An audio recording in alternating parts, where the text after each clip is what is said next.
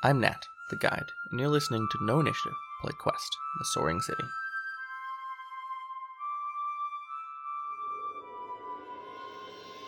Welcome to Quest, the Soaring City, Season 2, saying hi to Valerith and the Starfall Spire, Spire jailbirds once again. Uh, if you're just joining us, this is a wonderful time to jump onto our story. We're going to be dealing with new things, lovely times, and I understand a birthday today? Or is it two birthdays? We'll find out. Dun dun dun. Thanks, I hate it. You're welcome. Let let's let's start by saying who we are briefly be- and uh, saying who we're going to be playing. We'll deal with physical descriptions of those characters later. Give the a light overview, the role, their kind of um, what they're about a little bit. You know, the the, the stuff. And why don't we start with our illustrious uh, Robert? Why, hello. Uh, I am Robert. I will be playing uh, Dr. Falvin Zanor, uh, the doctor of the group, uh, aka hashtag heals. Um, and, you know, big overview of him, um, you know, dying of horrible plague, uh, wants to cure world of all disease, but especially horrible plague. And I'm gonna, I'm gonna give this over to Megan, who's right below me. Oh, it's me. Hello, I am Megan, and I play Lena, our spy slash resident garbage pile, um, who is just an absolute delight, despite being, or maybe because she is a complete disaster. Um, yeah, hashtag two hit points. The doctor keeps her alive and has had to many, many times. But it's probably fine. Um, so I'll toss it over and I'm not even going to try to figure out which side she's on. So I'm gonna toss it to Iza, who's beside me, so it's this way. Good job. Proud. hey, uh, I'm Iza, and I will be playing Vanguard Faris Munir, formerly of the Solari. She is the party's invoker. She's the party's invoker, which means she does cool stuff with weapons and magic. Um, what, Nat? You want to say something? Oh, oh, I was just emphasis- applying emphasis for you. But while I'm here, uh, also could you Oh, could you, you. could you mention like uh, what is being the vanguard? What's that about? So yeah, so Faris has been given the, the post of Vanguard of Valer- of Valerith, which means she is in charge of keeping the city safe. For some reason, she's been entrusted with this job title, and we're going to find out how well she's doing it. Was there a rigorous interviewing process? No, literally just got offered the job by a lovely lady named Alika. Faris is rather fond of, but would never admit it. Ever? ever, ever, ever. Um, but yeah, she can. Sorry, Megan in the chat again, once again. Um, so yeah, so Faris does cool things with both fighting and magic, and can kind of come off as rather serious, but she means well. And um, yeah, I think that's about it. So I'm going to pass it over to Nunu next. Cool, and I shall take it, and I shall speak about who? None else than Zake, the party's charm blade. And for those of you that have read the book, quest book, and might be thinking, what's a charm blade? I don't even know. Something we made up that was supposed to start as the mixture of a fighter and a spy. But due to story reasons that uh, happened in season one, he has acquired a magnificent artifact called the Wand of Lorelei that has steered him towards the path of wizardry. So now I guess Charmblade means charismatic, good at fighting, and casting spells, I guess. Um, but yeah, Zake is an ex vigilante, uh, not that long ago moved to the city of Valerith, uh, involved in the revolution uh, pre season one. This is backstory stuff. And uh, he was uh, partners with Lena, so Megan's character. Uh, they were a vigilante duo, but then that kind of fell apart a little bit and things were a bit shaken for a while. But I think that at the end of season one, things are looking quite brighter, or so Lena thinks. And uh, yeah, I think that's a good recap of who the persona uh, of Zake is. One of the many personas, but the original one. So um, I'm gonna throw it up. I think is it Sam? Hey, hi, thank you. Uh, hey, I am Sam. I go by they, them pronouns, and I will be playing our naturalist Ro, who goes by they, any pronouns. And it's my birthday today! Yeah, very excited. It's technically my thir- first birthday, I guess, because I haven't really had one before. So I am excited to see what this is all about. Um, I guess I could pass it over to Nat. Hi, I'm the guide. You know those those five characters we just heard about? I'm everyone else. Mostly. Mostly? Mostly. Yeah. Uh, a little bit of background.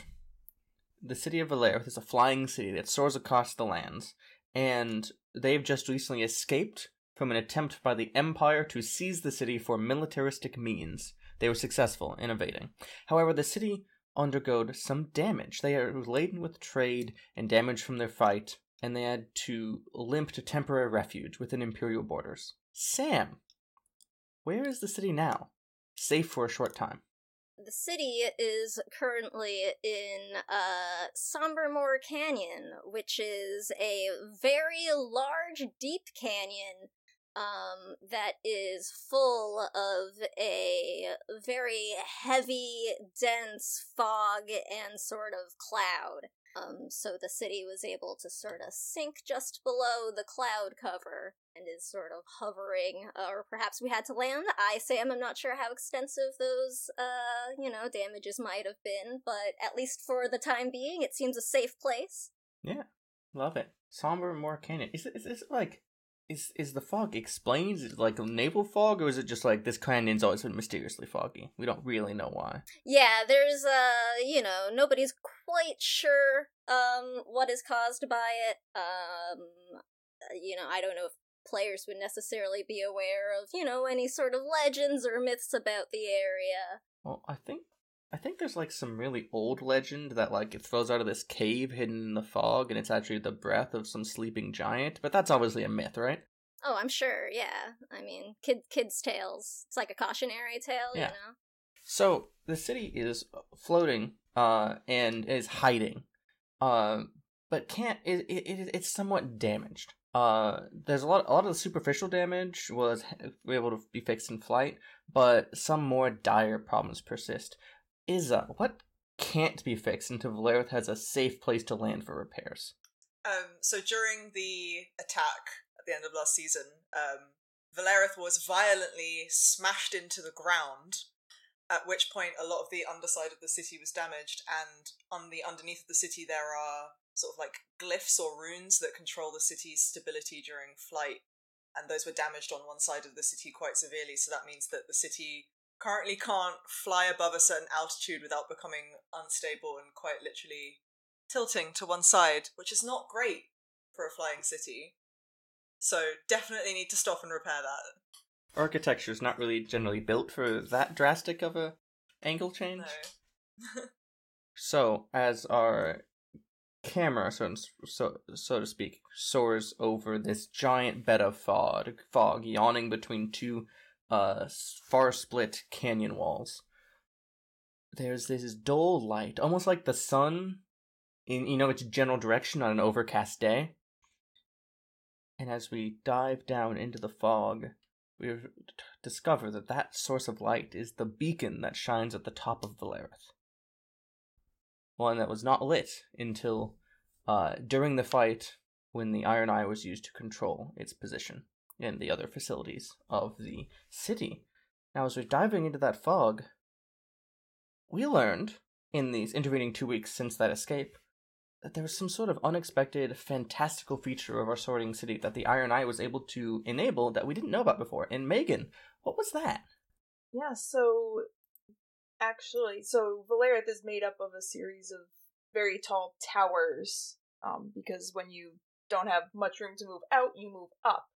And a collection of the tallest towers in Valerith, um, when a certain function on the iron eye is activated kind of creates a shield. Ooh. that it like from tower to from like the tops of the towers kind of like create a netting um that can go down um over over the city. But it can't be used when the city is flying. The city has to be stopped in order for it to maintain that kind of energy to to hold the shield up It can dome. yeah you can dome it but yeah but it takes so much energy that the city can't fly and be domed at the same time I love it. That's that's uh that's what we're gonna call spicy.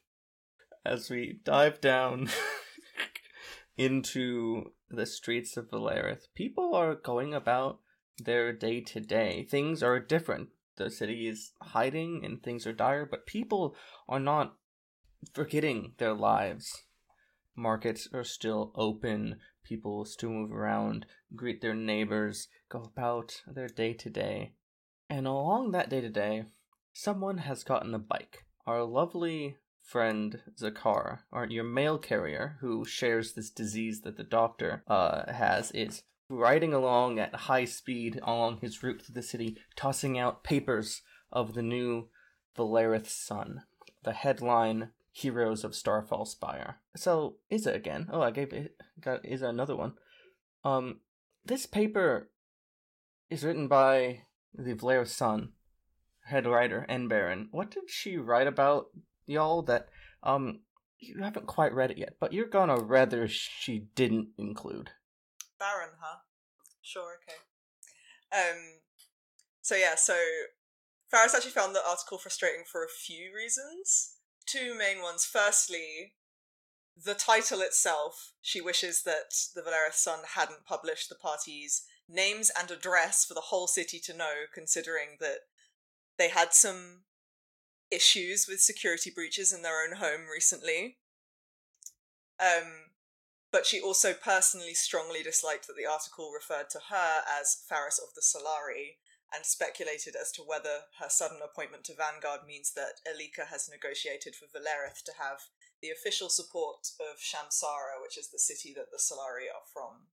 And and and, and oh god, I wonder if we'll ever find out why Faris wouldn't be happy with that connection. I don't think it'll ever come up. Probably not. However, there is a more somber note as these are getting flung about left and right. The city recently lost a lot of lives. 439 lives were lost, and the city is currently in mourning. It's only been a couple weeks. Many are still wound up because grief and loss are a process. But, Nunu, how are those lives being mourned out in the public? In the uh, second day after the fight, while the city was still soaring, uh, trying to find somewhere stable to, to stay for a while, um, a group of children that have had lost their, their uncle um, grabbed a piece of cloth, a quite large piece of cloth, uh, purple in color, and just tied it to a, a broken tube at the bottom of, of the hangs, the lower part of the city of Valerith. And as the city was flying, the, the piece of cloth was just soaring in the wind, uh, leaving a colorful trail behind. And after that first thing, eventually more people started coming and adding different sizes of, of strips of cloth of different colors, of different uh, with different writings, different textures, and different patterns. And eventually, the officials of the city decided that um, everyone lost in the battle should have won and started um, by distributing these pieces of cloth and going from house to house, make sure who was lost and who wasn't, and allowing the, fam- the families of the um, people that were lost to choose their color and their pattern and their texture and to go down and remind them that way. Uh, so that way, 439 strands of cloth were hung from the ruins of the hangs um, in memoriam of the lost people, and one larger in the colors of the city, which I think is it. You decided on them already, or am I mistaken? Uh, the colours of the city.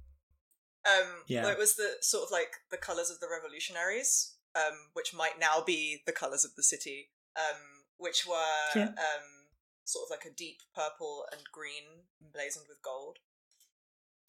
Okay. So there's there's a larger strand of cloth above all others, uh, thicker and with two colors, so deep purple and green, that flies uh, longer um, alongside all the others, representing the lost. That represents the spirit that was also lost in the city, because every time someone dies, a bit of the city dies with them. That was Fast Feels. That was Fastfield. Season two, everyone. Season 2. Our story begins in earnest as Zakara run rockets right by Starfall Spire on his bike, uh, yeetithing a paper onto the do- against the door of the Batinga's Bakery, which has a large sign that says "Grand Reopening," and the date is for tomorrow. The door opens, the paper is grabbed, and as this lovely, kind of spiky-haired, dark-skinned f- friend makes his way up to the apartment where our intrepid little heroes, jailbirds, are, we're going to skip on up where it always begins, up in the telescope room, up at the very top, the observatory where you can just see out into the fog right now.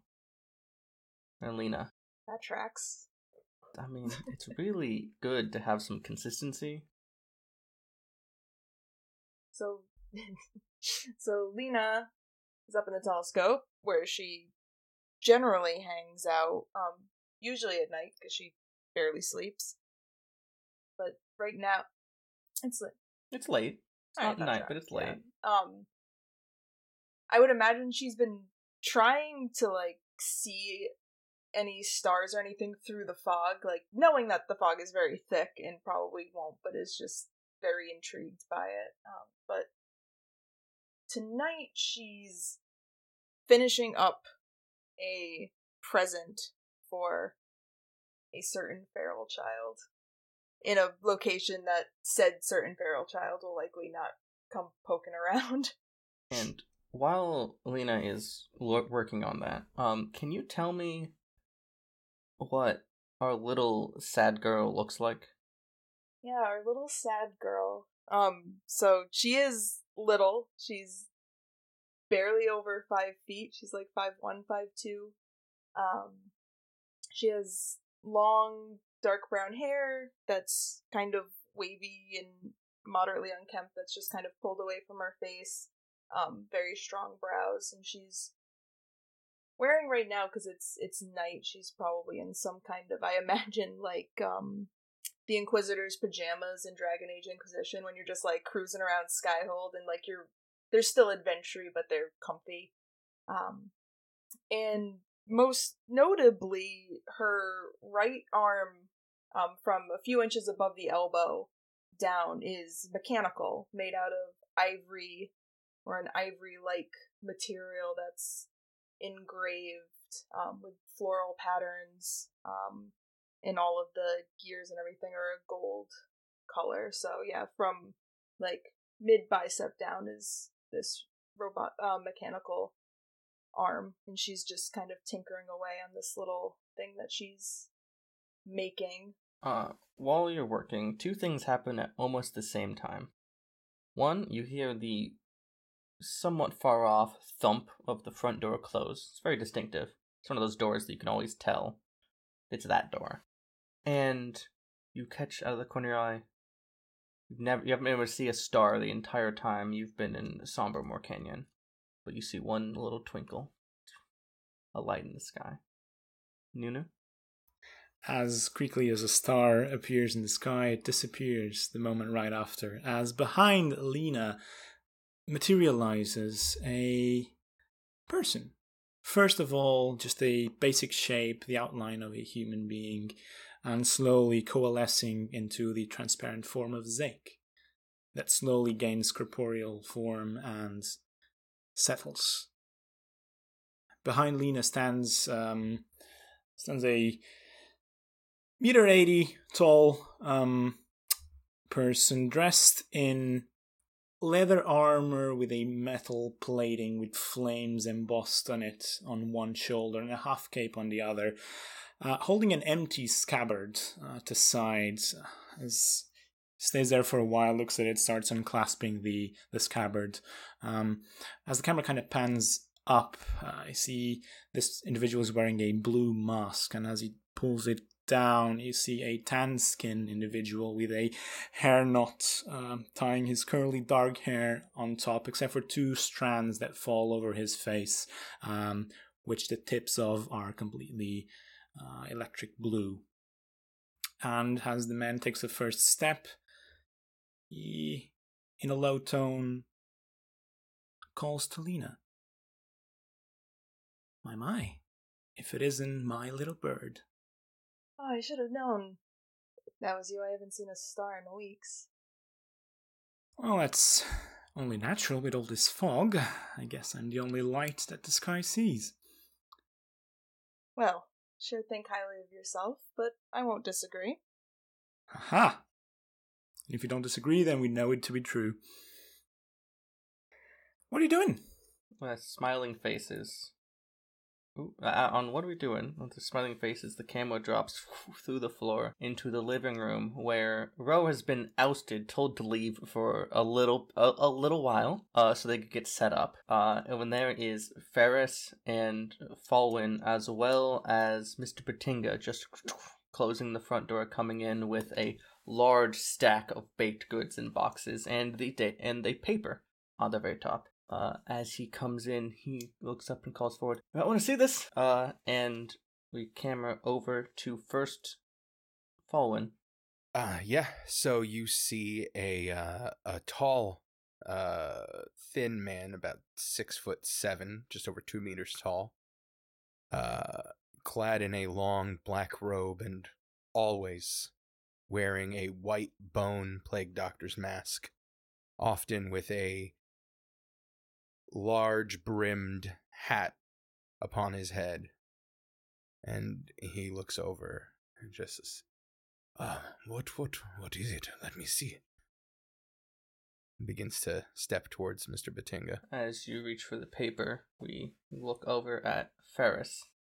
Yeah, so Faris is a, a young woman in her early 20s, uh, stands at about six foot one and has a muscular physique, and her warm brown skin is adorned in intricate golden tattoos in patterns that evoke the sun uh, from her forehead down to her feet, and her eyes are the same golden color, and her wavy shoulder length hair fades from a bright red to a golden tone as well. On her upper lip is a scar that's slightly faded. Um, I feel like, given that she's recently taken up these duties as the Vanguard, she's maybe only recently gotten home and is so still wearing her armor. And she still wears uh, the armor of her former station as a Solari, which is chainmail with golden plate armor interspersed on it and sort of pointed pauldrons, also adorned in patterns similar to those of her tattoos. And the armor is kind of slightly scuffed and scratched and rusted, but still looks brilliantly golden. Um, but on the long red scarf she wears around her neck, she has the Vanguard badge still pinned onto it, um, wearing that quite proudly.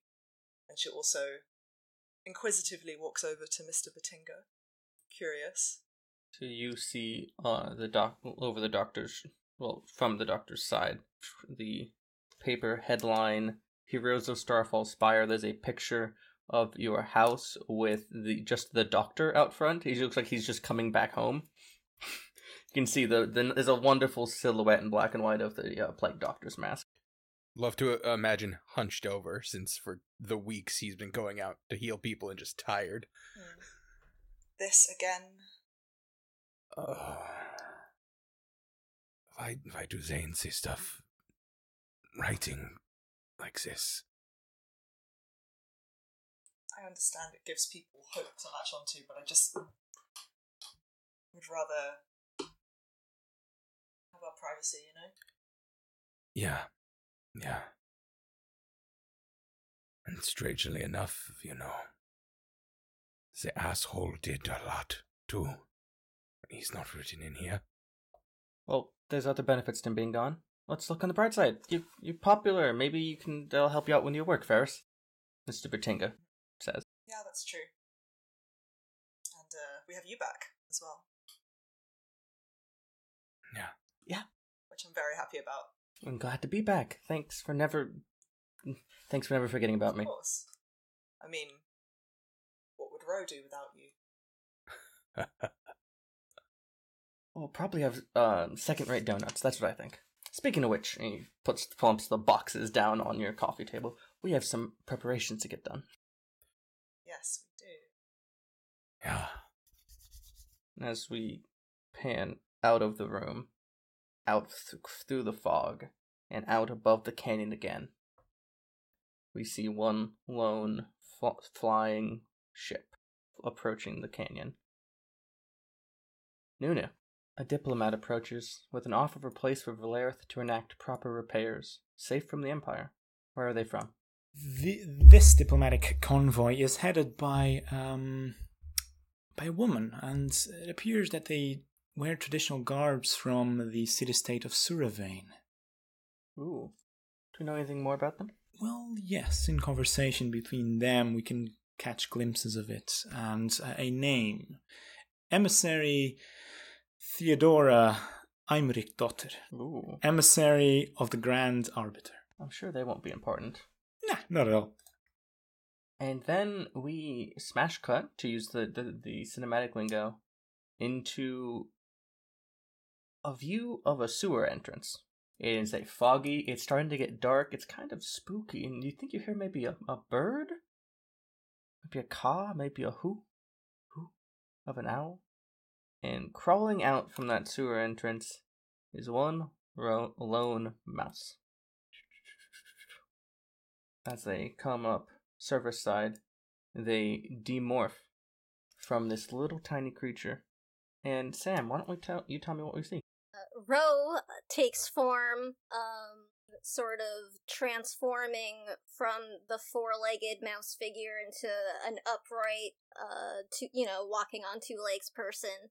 Uh, very Animorph style in terms of just sort of everything, sort of smoothly reshaping and transforming as they're moving.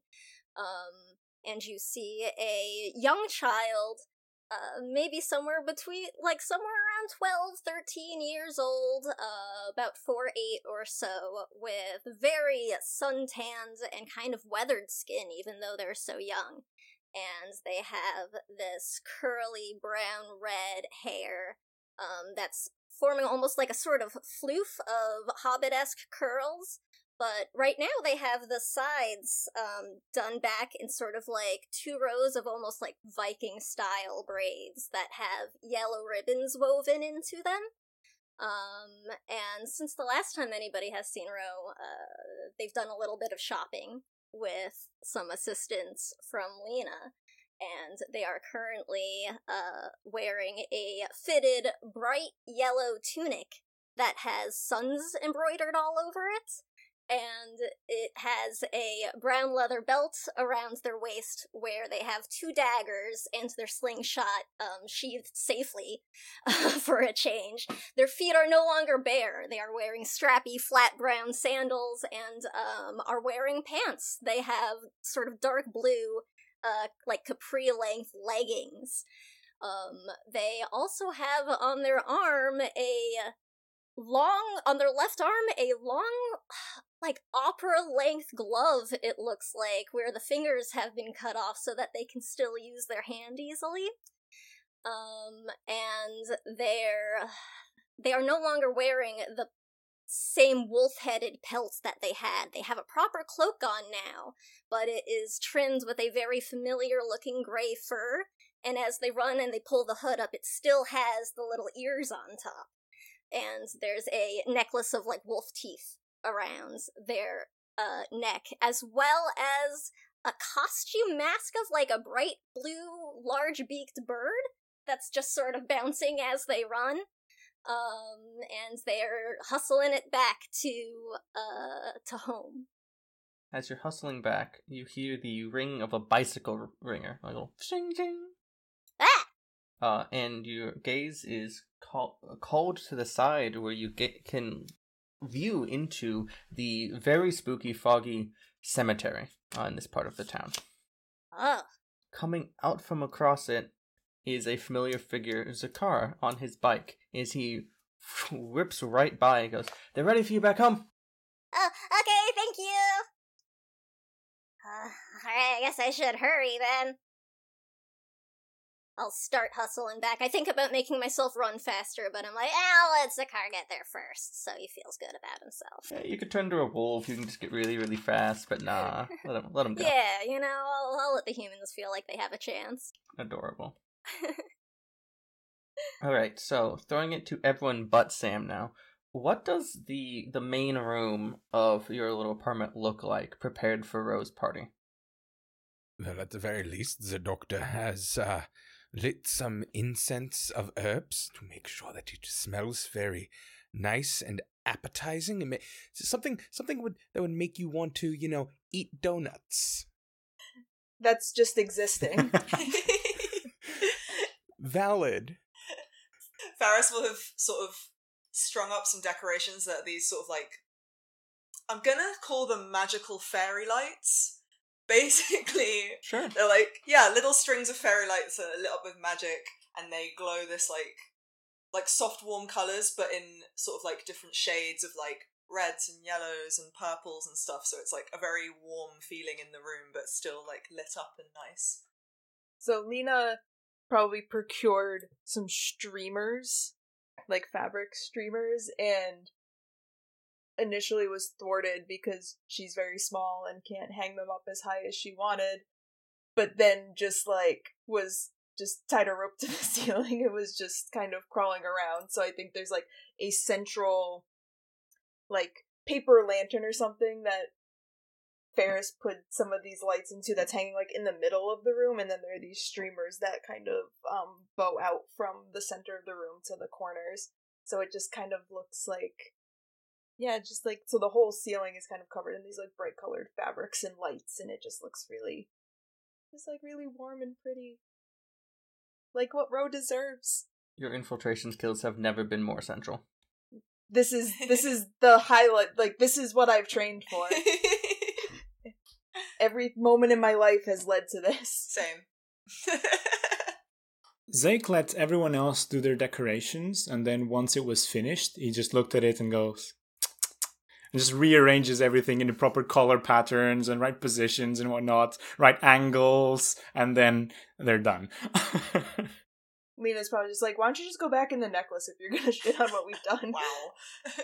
Look, you want this to be okay for the birthday or not? It- Is it a special date? It looked fine. It- yeah, exactly. That's my problem. It can't just look fine. It needs to be perfect. You hear Faris genuinely laugh from the kitchen where she is preparing some like traditional Shamsaran food for the party. Like baklavas and stuff. I would say, please tell me there's kebabs. Oh yeah, there's totally kebabs. Bless. And we cannot forget, uh, sitting on the living room table, Ro is very insistent on this. There is this little daisy in a planter, which is the plant that Ro talks to, named Poppy. At around this time, the door opens and Alika comes back with Tiny uh, in tow, and we're gonna give them a little, giving her a little scruffy scruff, and goes, "The other surprise is ready." oh, fantastic. Did you have a good time with the puppy? Always. She get, gives gives her a bunch more squirches. Get kneels down, and uh, Tiny does the whole like, love me. Few last little preparations, little sound of busyness, more bickering between Lena and Zake, as usual. It just brings the place alive. And Ro, you're in the hallway. You can hear a little bit of commotion inside. How do you feel? Um, I'm pretty excited because I don't, you know, really know, I guess, too much what to expect. Um, you know, I only found out birthdays were like a thing because everybody else started talking about them. Um, when we passed a party outside the other week, and I'm just, I don't know. They said that uh, it's when your pack gets together and everybody is really nice to you, and you eat tasty things, and I'm excited about all of those things. The doorknob's right in front of you. You kind of hear you, you hear like a shush from somebody, and you hear all the commotion. Quiet. Uh, I wait for a second and I just keep listening for a minute, and I'll sort of slowly open the door and, and peek around to see what's what it lo- what what it looks like. My big green eyes get even bigger somehow, and I'll push the door open the rest of the way, and I just stand there with my one gloved hand and my non gloved hand on my face, and I go, Oh, I look so cool! And I'm gonna come running in! Happy birthday, Ro! Woof. Oh, wow! So you're greeted with much, much energy and love as we would come to expect. And we jump forward a little bit. Because, you know, at first it's just a little hubbub, having a good time, being in a good mood. Maybe someone plays some music, maybe someone doesn't. But then you get to two very important aspects the food and the presents. Ugh. Ro, as as it is your birthday, you get to decide which one comes first. Oh, um, um, well, I don't know too much about presents, really. I've only gotten one before it was, um, I don't have it anymore. So, I think I'd like to see what that's all about first. Alright, so there is a small pile of gifts, I imagine. Some, uh, probably fewer than the actual gifts to be given because I bet some of them are a little more, aren't, aren't the kind of wrapping on the table kind. Uh, Everett's there, Batinga's there, Lika's there, your little plant friend Poppy, and of course Tiny is curled up right by you. Oh. I love it. I'll just sort of look look around at everybody and be like, I don't know where to start. What do I do?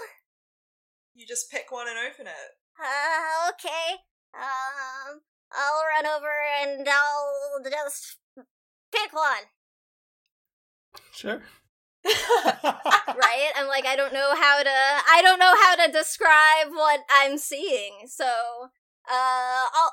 Should we roll initiative Go to ahead. see who gets to? I was saying, I, I feel, I feel Lena Lena is an excitable sort. I feel like she probably like kind of scoots the box that has her present in it like closer, just like trying to be subtle and just being like, yeah. Choose, choose one. Anyone. just pick one. That's also really funny because I rolled and it landed on you anyway. Lena and Megan both love presents. Oh, amazing. uh, okay. Alright. Uh, so Ro will just sort of take it and, uh, I'm like, do I just, do I tear? Or- just yeah, just don't, just don't. and I just start opening, tearing it open. All right, and Yeah, I was gonna say, Megan, what do we see inside? say inside yeah so it was like a smallish box and inside the box is a little metal wolf probably three four inches tall um on a chain it's like a little silver wolf. Um they have little blue gems for eyes and just like kind of like brushed metal like on its tummy so like it looks like it's very fluffy.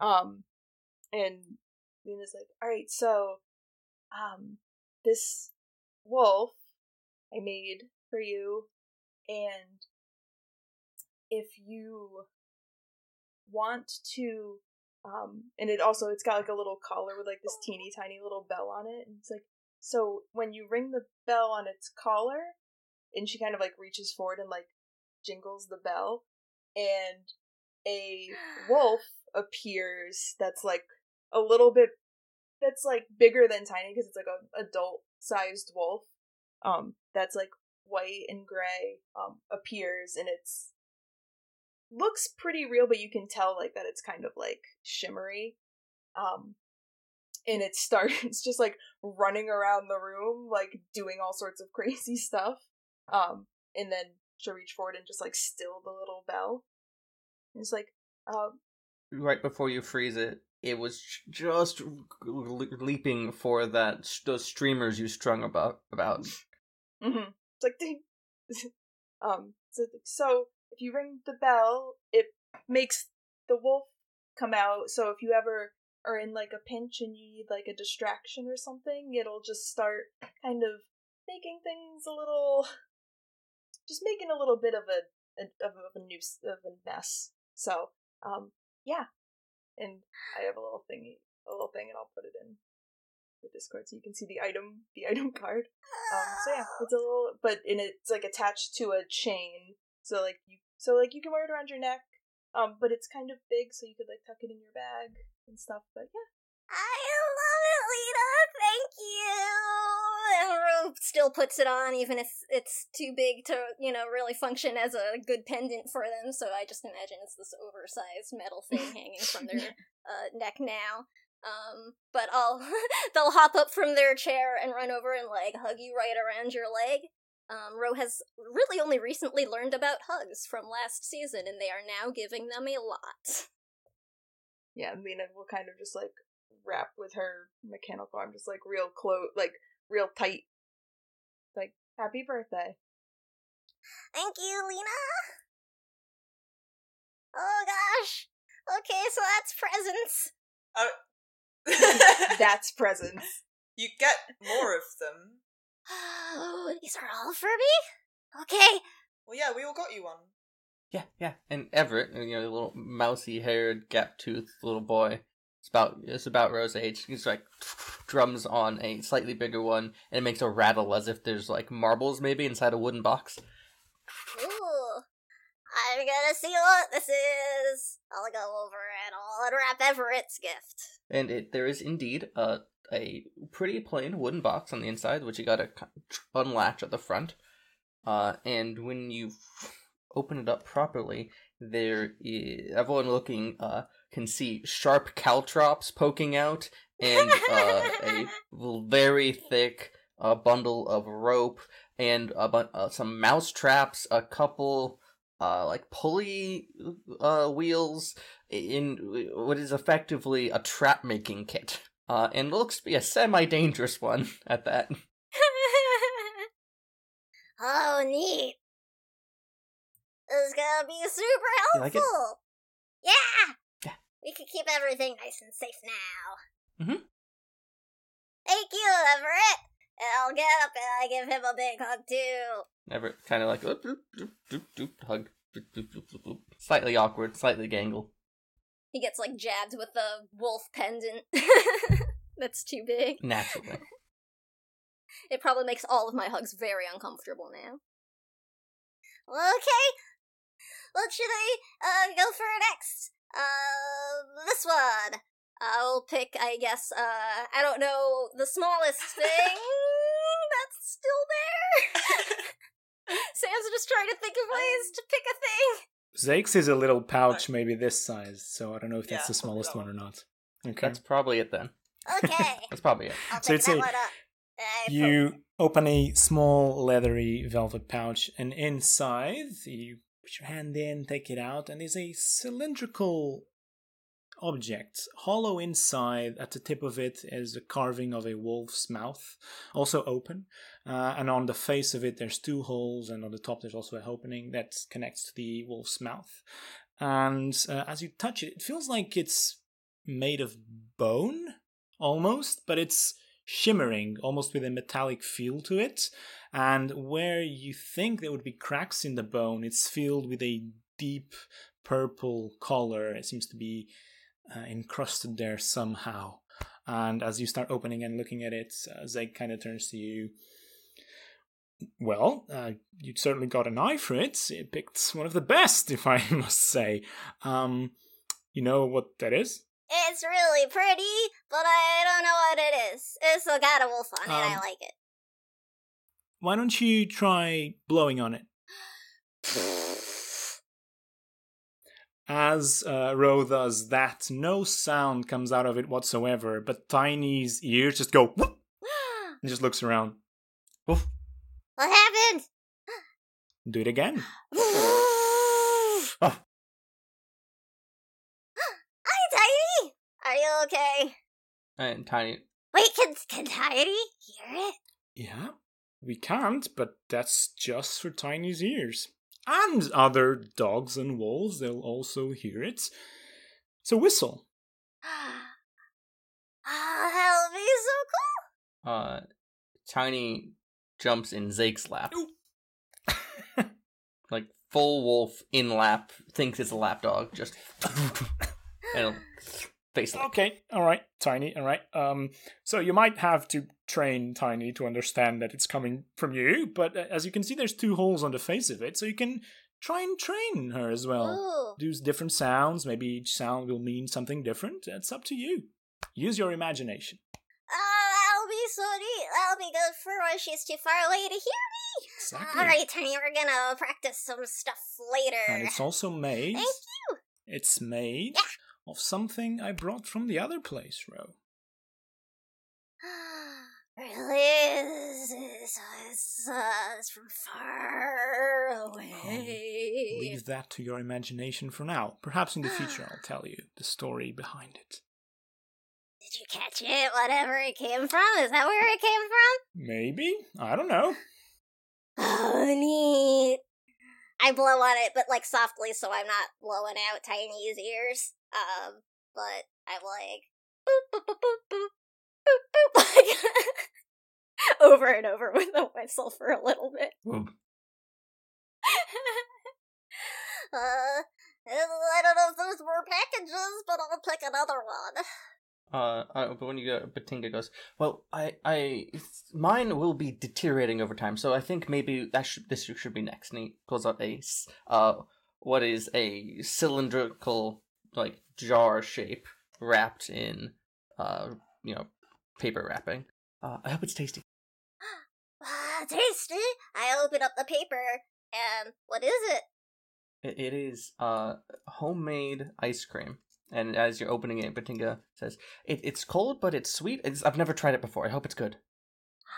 ice cream. I don't. It's. I I twist it open and I just sort of like look in it and I smell it and I.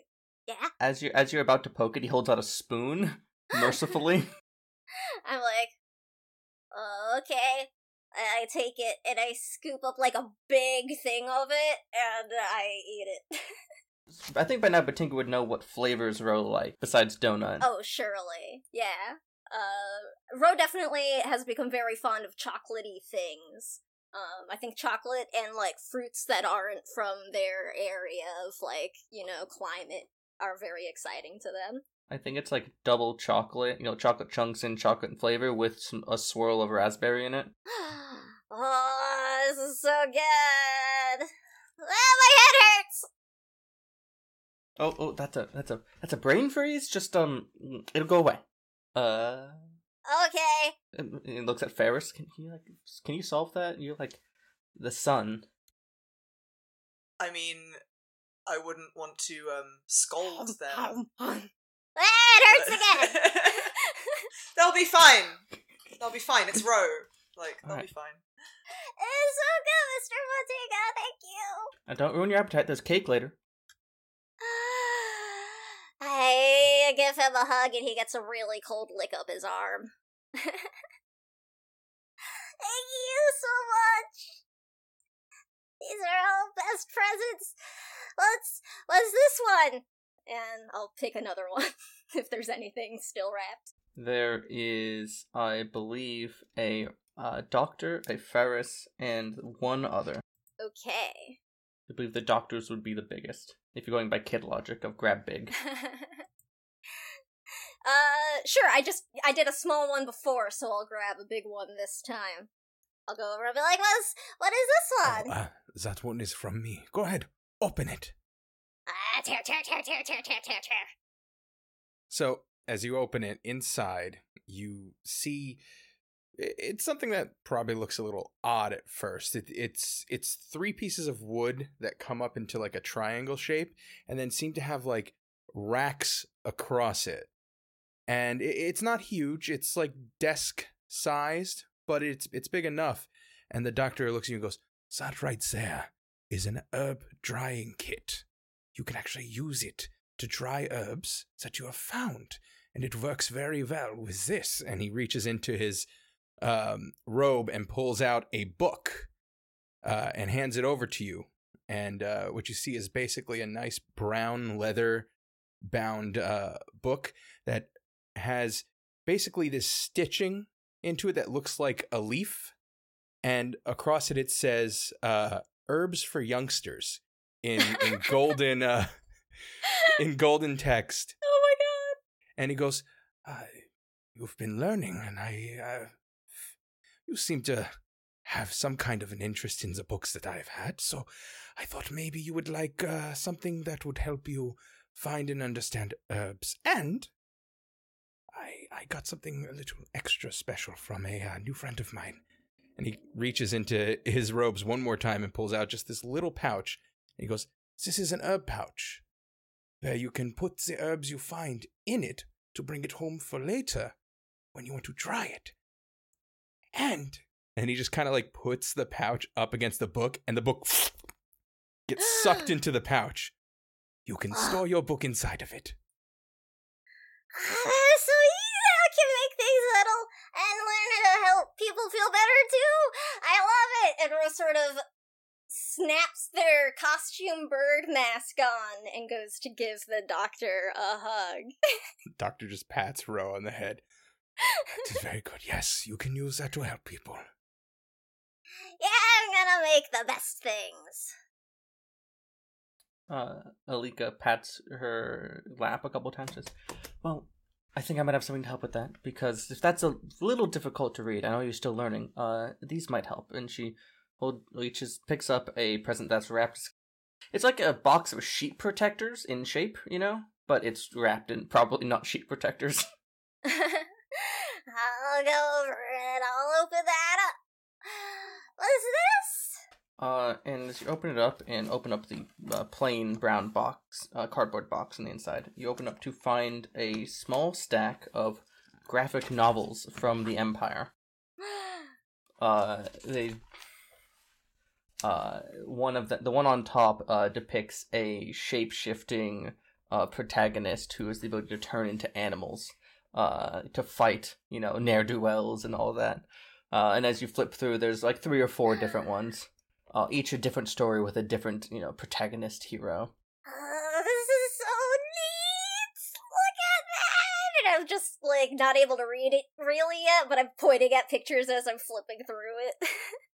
stories like these helped me learn to read when i was little so i thought maybe it might help you Ah, this is so neat, Alika. Thank you. And I'll go jump up and give her a hug. it gives you a good pat on the back I'm gonna learn to read them all.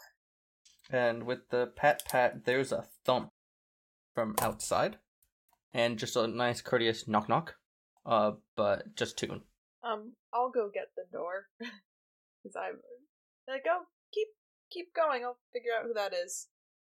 Do we have a do we have a peephole by any chance? no absolutely not You'd think we would have gotten one installed. as well as um, like many locks and security measures. what you think but nope Just so just so much scary. Yeah. So I'm just gonna like crack the door and just kind of like pop out. Um on the ground is a medium-sized very uh astutely wrapped like very formally wrapped with nice clean corners a patterned package with a gilded um gold and blue bow Is there a card? there is a very plain card on the top it only reads happy birthday Hmm. I'm going to leave the package. I'm going to take the card from the package. Uh the the words are printed not not no, i'm just saying like the words on the card are printed not handwritten Okay. um just so you know Can I? like I'm on just- press I'm gonna open the card and see if it says who it's from. Yeah, it just says happy birthday. No, it's like a very plain, doesn't even Oh. open card. Oh, it's just a birthday. note card. There's no name. All right. I'm gonna open the. I'm gonna scoot it inside. Like, It's kind of heavy.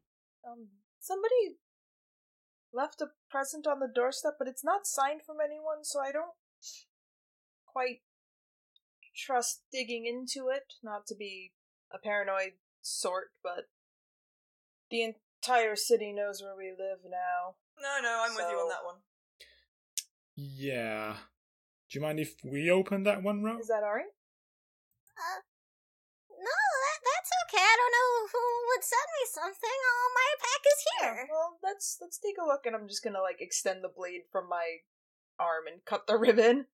Sure. And as you open it up, Not you find that inside the facade of the box, box shape, very form box shape, there it's got like cardboard to reinforce it, and it's actually a treasure a treasure chest in shape. You know, like the kind that you might put on like a wardrobe and put a bunch of jewelry inside. Yeah. Uh, and that has its own latch, which is currently latched but not locked. Do you open that?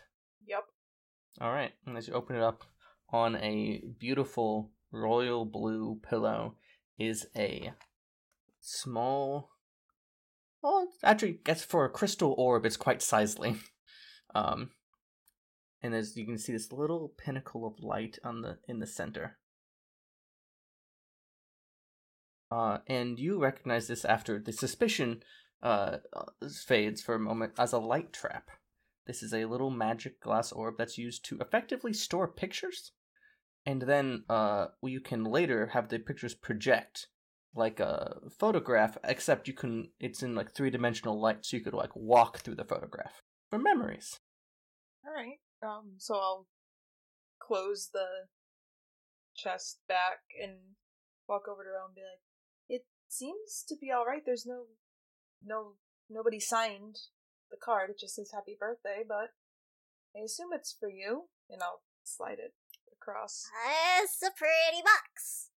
Um, I'll open it and I'll peek inside. I don't imagine Ro would have any idea what that is, so I'll sort of pick it up and be like, "What do I do with it?" As you pick it up, uh, you're able to look inside and you see a tiny little captured image of Valerith. Oh, there's a thingy in here. How do I? What do I do? And I like sort of shake it and like try to figure Yeah. out. And as you do that, you shake it and you the files are in the computer. and as you shake it, there's something you do, and there's a little light that go, rings around the outside and projects into the air an image of Valerith uh, in the morning light. Uh, it's because Valerith is quite big. It, it the image that you could like enter is you know contained in size. You can see little people around. Uh, the, you, and you realize after a moment that this is um this is from the from the day of Take Back, the original one. That's commemorative in a certain way to remember when the Baron was overthrown and the new organization of the city. this is neat. You can like reach in and poke the little images and stuff. Your hand will just fade through them, but it's kind of fun. Oh, I do. Ro does. Marina and anyone else who chooses that they recognize the item uh, would know that if you take another picture with the item, the previous picture is erased. So, it's your call. Okay. This is really neat, but I don't know who would send it to me. So it's like a broad pic. Like, is is this a situation you can like enhance and like zoom in on parts of it, or is it just like a static? Yeah, or is it just like a static image that is of one size? Uh, the it is a static image, but it does have intense uh, resolution, so to speak. It's Right. it has magical levels Like, of revolu- resolution. So like we can recognize that it's from the day of Take Back. Can like we can I look at it and see if there's anything like not like special, I guess, for lack of a better word. Like, is there anything that jumps out to me as like why this would get sent to Ro? And by accounts, all of us, assuming Uh, nothing obvious. I don't like this. And the day of take back that was that wasn't the same as the day that we got out, right? That was, nearly a year before. But it was a day take back was a very bloody day where a lot of um corrupt people were Usurped. dealt with violently. Uh, usurped. uh, French Revolution. In in the like projection, are the people detailed enough to tell who they are if you knew them, or are they so small that you can't really make out like features or anything? If you knew someone's like style really well, you might be able to pick someone out. Faces are really small though. I don't know who would send this, but it's really neat. Yeah. Yeah, why would somebody not put who it's from? I don't. It seems very odd to me. Maybe it's from Don't- an adoring fan. Really. Yeah, let's let's not let's not think about it too much. Probably some adoring fan that read the newspaper. So let's just keep on unwrapping presents. Uh, and Everett pops in. and We could make a memory with it. We could like go pose all together and take a picture. That's a great idea for maybe later. Can I Later. when Ro moves on to their next present, can I just like take a look at the chest? Sure. and kind of like see if there's any hidden bottom or like anything that's gonna like turn into crazy poison knockout gas. Like, So there's no like hidden compartments or anything in the in the chest. However, you do recognize that the style is because like uh, you have spent a lot of time with like jewelry containers in the Empire, and this is definitely of their style. Alright, that you said blue, and that was immediately like, oh, this sounds like Empire nonsense. You poison a PCU with with the gas just twice, and everyone gets all worried. Just twice, yeah. Once, twice. Well, what was yeah, it twice? It was once for me, was and then once for Faris. What was one because Once you for me ran and once back? for oh, okay. Yeah. Lena learns eventually about some things. uh, there was one gift left on the table. There is one gift left on the table.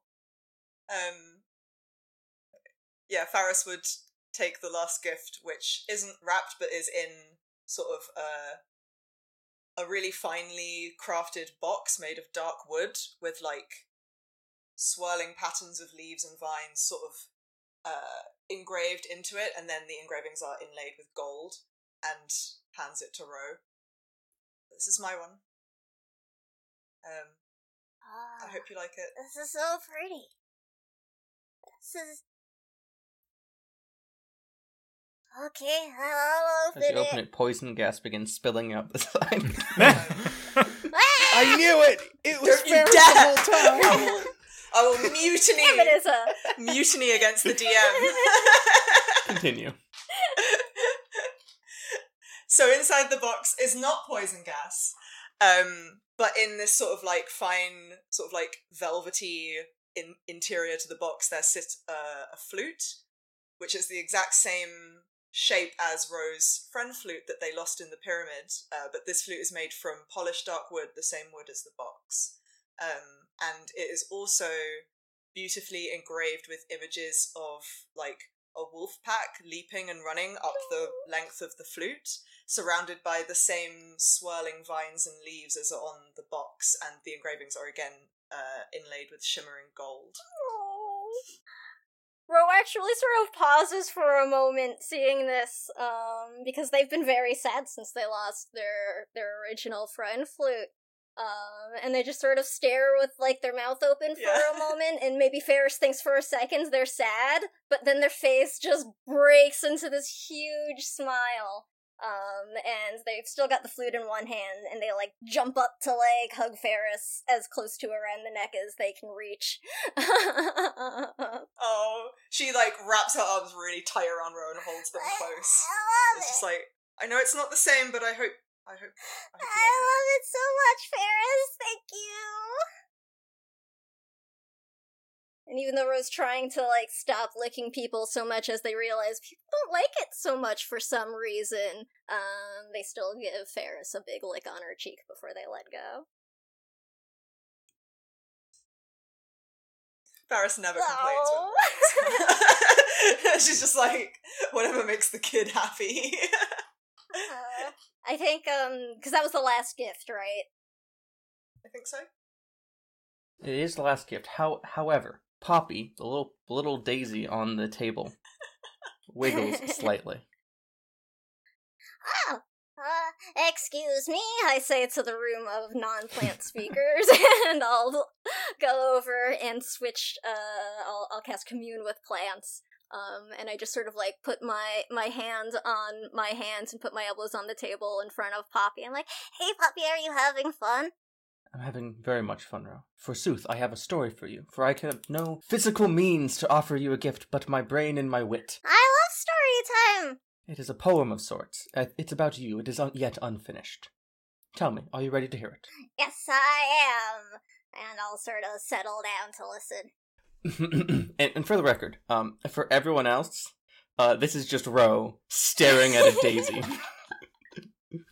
just so you know. I'm talking out loud. Oh, that's fair, that's fair. no, nobody hears the other side of the conversation.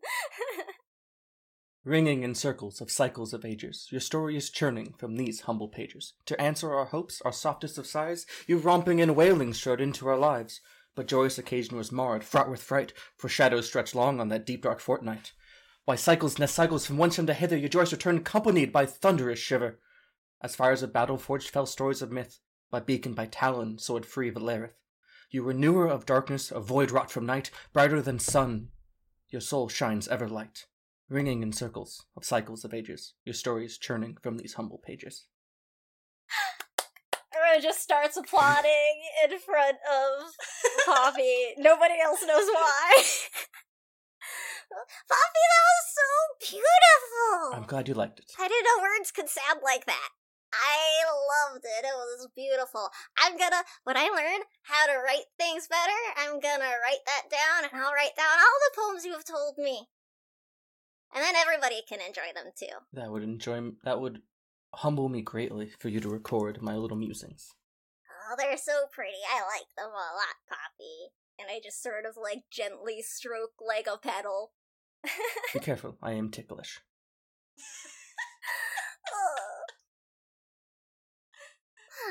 Sorry, I forgot. Um, so I'll sort of readjust Poppy so she has a better view um, of everybody else. And I think I'll turn around and sort of stand up on my chair and just sort of be like, um, thank you everybody for coming to my first 310th birthday. Um, I really like getting to spend all of this time with all of you. Um, and I wanted to tell you something because I've noticed that, uh, everybody else here has uh, at least two names. And I asked the doctor about it, and they said that the second name means your pack. Uh, usually the one you grew up in, but I've been thinking, because I don't know my first people pack yet. But if your second name is supposed to say who your pack is, like who they really are, then my name is Ro Starfall. And I wanted you all to know that. Here, here, to Ro, Starfall, and all their future endeavors. Raise the glass. Yay! Poppy shivers slightly. Now I can be a better, um, you know, person with everybody, and everyone will know where my pack is. That's really sweet, Ro. Yeah. And the best wolf. We're the best pack. Oh, thank you, Doctor. May you continue to outshine us all throughout the years. I don't know about that. And I just sort of hop down from the chair. now what? Is it is it foods Well, now? And Alika speaks at this point. We do have one last little surprise for you, but we sh- it's a it's gonna take some travel, so we should probably finish eating first. Travel? Just Where somewhere are else we in the city. going? Ti- Tiny found it. Ooh. I sort of look at Tiny like, what have you been up to? Oh. R- Uh, okay, I like food too. And I'll go back and like plop down like food. there are like plates covered in like kofta and these like big bowls of rice with pomegranate mixed in them and turmeric. Um, and just yeah, sort of like all sorts of food that I mean Faris has been preparing a lot of food. I don't know, other people might have prepared food as well. Um, but she's also prepared like baklavas for dessert because she remembered that people liked them during the festival they all went to. Aww. Ro's very excited and will like try some of everything. Delightful. The the doctor's gonna uh uh point to something and just be like, ah, in my home, they don't make very good things at all. It's really just mush that doesn't. But my master, she was uh, she liked to dry meats, kind of like the herbs. And the doctor's gonna um point to a a, a plate of these just dried meats. Um, it's known as jerky and you can you can keep it for a long time because it doesn't it go bad. This one is spicy over here. This one is sweet, and this one is just normal, kind of salty. Uh, I, I think you would like them. I am so excited. I'm gonna try everything I do totally like try and take take like samples of everything. Ro's very excited to be able to eat a variety of foods that's, you know, not just scrounging for things in a forest like they're used to. this is so good, everybody. Thank you. Well, we wanted to celebrate you, so of course it's going to be wonderful. I have so many birthdays. Ah, You get one every year. Well, you get to have one every year. Yes. Forever. But everyone here has one as well, so Yes, and we'll, and Faris will cook for all of our birthdays. I mean, if you like it enough. I'll learn and then. Yeah, I think it's wonderful. I'll learn a little bit, and then when it's your birthday, Faris, you can you don't have to cook for that one. well, I'd be happy to teach you how to cook any of this. It's not that difficult. It's just food from home, from before. I like it a lot. All right, we're going to take this wonderful, flowing, bright feeling and stride it forward. You have a wonderful meal. Uh, spirits are high. At least that's the vibe I'm getting. Yeah. Ro was very happy. Everyone's happy. After eating, after everyone who de- who is desirous uh, imbibes just way too much of Batinga's baking and Faris's cooking. Um, the time has come, and Ro, you're starting to. Oh, what's that little wriggling thought back of like? Did Alika mention some sort of surprise? Oh yeah. Um. So I think as we're sort of winding down from Ro's like third slice of cake, um, we'll be like, did we? Where was there? We were gonna go on a field trip, right? Yeah. Uh, you know, Tiny here knows the way, so why don't you and her go go there, and we'll we'll catch up. Okay, that'll be fun. Come on, Tiny, let's go. I'll sort of open the door. Um, be like, are you sure you know where it is though without her? Of course. And Tiny bolts as soon as the door's open, with a little like head turned around back. With, oh, Okay, wait up. Alright, um, we'll see you soon. Thank you again for everything. And then I whoosh into a red colored wolf and zip after Tiny. oh, oh. One there. All right. As Alika uh, leads the rest of the crew out, except Everett, who's tuckered out and tired. I gotta go grab my coat because I'm in my Barrett's pajamas. still in full armor. I'm just gonna throw my cloak on over my pajamas. It's fine. La- Lapis slowly climbs up uh, Zake until he reaches You're Zake's head your and then just- skeletal cat is just climbed up Zake? yeah, slowly, and then just lays down on Zake's head. What? Why? Uh, Mr. Batinga goes, Well, this has been an absolutely wonderful time, but I have to actually start preparing for opening tomorrow. Yeah, baking Good starts luck. already. Uh, so, Thank you so much Yeah, for Thanks so much. Thank you. Thank uh, you. please, uh, I tried to catch Ro before uh, they darted, but uh, just tell them happy Yes. birthday from me. Can I try to slip him, give him some money? 'Cause I'm Absolutely. he brought a lot of stuff over. Oh, yeah. Yeah, I'm just gonna like, yeah, I'm just gonna try to pay him what I think he deserves, which is probably more than he would charge. But Why don't you That would be roll fine. the die? okay, ooh, 19. That is a triumph on making him take my money. So he doesn't even notice. It just it, it- he'll just find it in his pocket halfway through baking his next Mhm. batch of scones. Yeah, goes to the bank. They're like, "Sir, you have 1.6 million dollars in your account." Lena. ain't I a stinker? I'm very sneaky.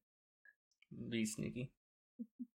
Uh, so the rest of the crew, Alika and the fam, uh, make their way across the city.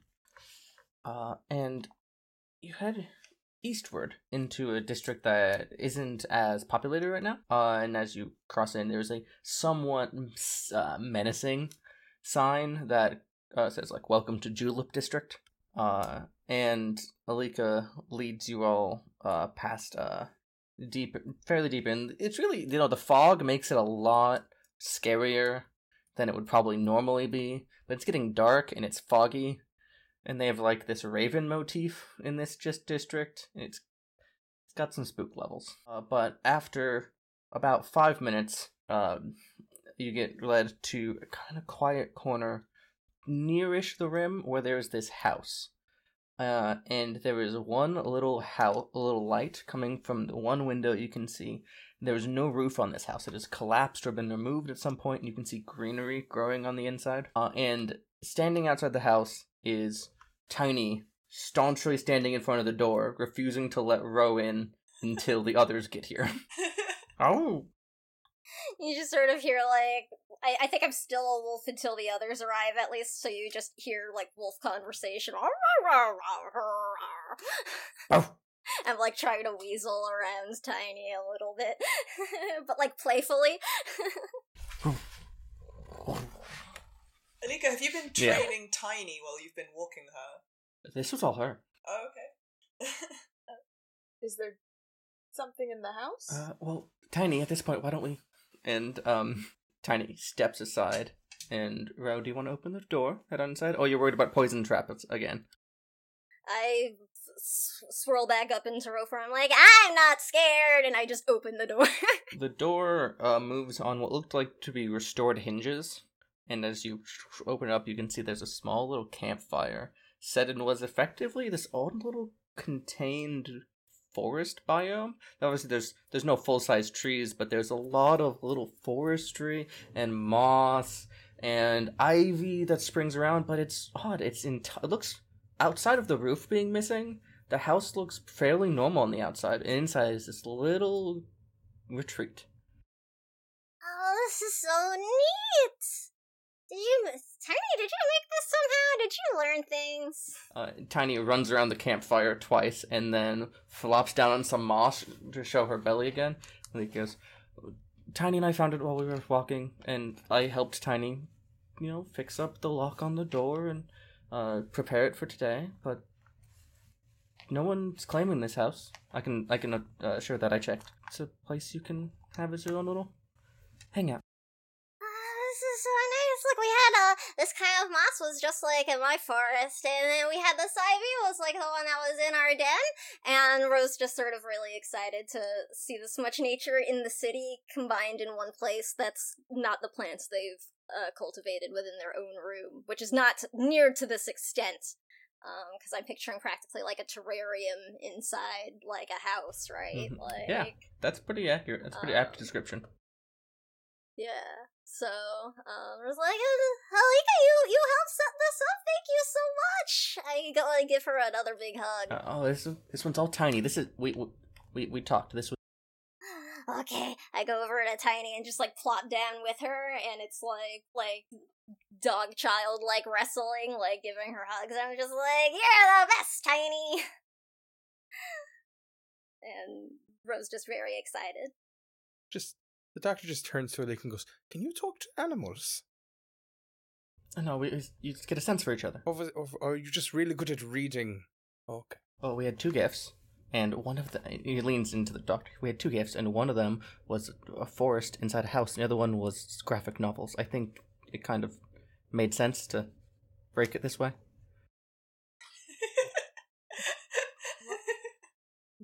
Thank, thank you, Alika. Or, This is thank you, Tiny. incredible. But thank you. It's all for Rob. it's very sweet. it's like when the gift tags say from Santa. Yeah. yes. Anytime I sign Christmas presents from my dogs to people. yeah. Those are the good presents, right? Yeah, oh, the best presents. The best presents come from animals. Big cute. What does the rest of the little birthday night? It's quite. It's getting quite late in game. What does the rest of the birthday night look like? I mean, do we want to stay and hang out in the camp area or go back to the house? I don't know. Ro? um, I think Ro is very excited about uh being in this forest area. Um, and we are in the the Julep district. Yep. Or did we just pass through Uh, there? you're in it. Um, okay, so I think at some point, um, after Ro's sort of like gone around uh, they might have like pointed out some neat plants that they think the doctor would like and be like, I don't know if this one is healy or not, but I would eat it and I would feel better when I was feeling sick. And this one is tasty and that one makes you feel sick, so you don't want to eat that one. uh, Actually, that one uh, that makes you feel sick, if you dry that and then you mix it together with something else, it is actually very good for you. But you have to actually, you know, counteract the bad. okay. Um, alright. And I grab some and stick it in the drawing pouch you gave me. I'm like, I'll figure it out. In use out of it. Um, and at some point, uh, I'll sort of come and sit down next to the fire with everyone and be like, um, I don't know if we could do it tonight, but, um, I did find something weird in the city earlier that I don't think is too far, maybe? It might be kind of far. I don't know how to get there again, necessarily, this different way. But, um, well, um, I've been thinking a lot, um, since the, the big fight a few weeks ago when, um, that meanie butt face said to be careful under the city, cause I didn't know there was, like, under the city. Um, but I talked to, you know, some of my friends, you know, like the, the mice and the rats in the city, and they told me there's this whole thing of, like, pipes and tunnels and tubes underground, um, that go lots of places. So I started looking around there, and then this morning I found this weird place, but it it was I don't know, it was different. Different how, Ro? Yeah. Um, well, I came and there was like this big door thingy, and when I turned back from being a mouse to go and open it, uh, there was this big like clanky sound, and uh, this thing came out from um like a hole in the wall next to it, and it kind of. It kind of looks like the thingies that the other meanie butt had, the like robot things, but they weren't the same. They had like this glowy thing in the middle. Um, I thought it was gonna like fight at me, so I started to turn back into a wolf. But then there was this, I don't know, this bright like blue light, and it was really warm, like when you're in the sun for a minute. And then the thing he stopped coming to me, and it went back to the wall. Faris is looking between Falwyn and Alika very pointedly. As is the doctor. I. Everyone just turns to Alika like, what the fuck? Uh, Ro, how do we get down there? Uh, well, I went through the sewer things, and I don't know if a full person can fit. It was pretty tiny, even for me sometimes. Uh, okay, so then, do you know where you were underneath? Um, not like exactly, but when I came back up, I know I passed through, um, the place that has, like, a bunch of rocks sticking up out of it. Cemetery. and that is somewhere we haven't tried yet. Sure. We passed it on the way here. Well, uh, not to not to comment on the Baron's style, but hiding a vault entrance in the a catacombs entrance in the cemetery would be very his practice. I didn't see any cats down there. Genuine laugh. Same. um, no, rope. Catacombs is, is just the name for the, the, the, the, the place, the, the building there. Yeah. Is it a fancy name? Because it looks like a fancier tunnels than the ones I was in. Yeah, they're sort of old fancy tunnels. Okay. Yeah. On a scale of zero to fancy, I'd call it fancy. That sounds like something we can get up to tomorrow. Looks at Faris. Looks at Doctor. Uh, yeah. Yeah. Yeah, the, that sounds like a good the good first lead we've had since the last one, so worth checking out. So it's decided. Tomorrow, catacombs. Catacombs. Yeah, regardless, I, I was not going to go and walk into a cemetery in the night. That would just be foolish. Everyone knows bad things happen in Wouldn't be the cemeteries during the night. time. All of a sudden, you're scared. Shh. Well, it depends on what you're going to do. If you can do it during the day, then do it during the day. Just saying. I mean, yeah, if you're not a coward. Oh, Oh. all right, all right. Uh, do you need me Oh. to make you confident again? I can do that. I mean, Mm. Everyone's like, no. Confident like Zake. Confident Well, no, we Zake was a tomorrow, bit of a gonna Well- liability. Yeah. And it is your birthday, Ro, so Birthday. technically it's still up for you to decide if you want to go today. Perhaps we can go and s- scope the place out. If not, we'll just go home, have a rest, decompress, and then sleep and go. Up to you. I mean, I don't know if people think it would be better tomorrow. Um, I know it's dark and I can help us see in the dark a bit, but if daytime is easier, we can we can wait. Cause I still don't really know how to find a way down there. For yeah, Yeah. whatever it is, it can wait until tomorrow. Of tomorrow. course, you still have a bunch of presents to figure out a bit more, right? At Yeah, home. you, have, Yeah. you, can, uh, yeah. All right. you can play with your presents, and we can have a nice rest. Let's enjoy the rest of your birthday, Ro. Okay. It's decided then. Home. Home. Home. You've been listening to No Initiative play Quest the Soaring City. Quest the Soaring City is an actual play production by No Initiative, hosted live on Twitch by Chromatic Chimera on Mondays at 6:30 p.m. Eastern. Our game is guided by Nat, or at CrimeNat on Twitter. Dr. Falwin Denora the Doctor is played by Robert Allen, or at Voices of Robert on Twitter. Faris Munir the Invoker is played by Iza, or at Evil Clever Dog on Twitter and YouTube. Lena Elliott the Spy is played by Megan Cross, or at Megan Lynn FTW on Twitter. Ro Starfall the Naturalist is played by Samwise Gamgee, or at the Samwisest on Twitter. Zake Sarkar the Charmblade is played by Nunu, or at JNunuTex on Twitter. The Soaring City uses the Quest system published by the Adventure Guild. If you want to try playing the Quest RPG with your own pack, go to adventure.game slash store and use code NOINITIATIVE, one word, all caps, for 10% off your purchase. Follow us on Twitter at NoInitiativeTV for updates, art, and memes. The Soaring City theme song is by Ryan, aka Sim, or at the Simulacri on Twitter. All other music used is by Adrian Von Ziegler. Podcast editing is by Samwise Gamgee. Thank you to Chromatic Chimera for hosting our live actual play shows on their Twitch. Check back next Wednesday for another adventure in Valerith with Quest the Soaring City.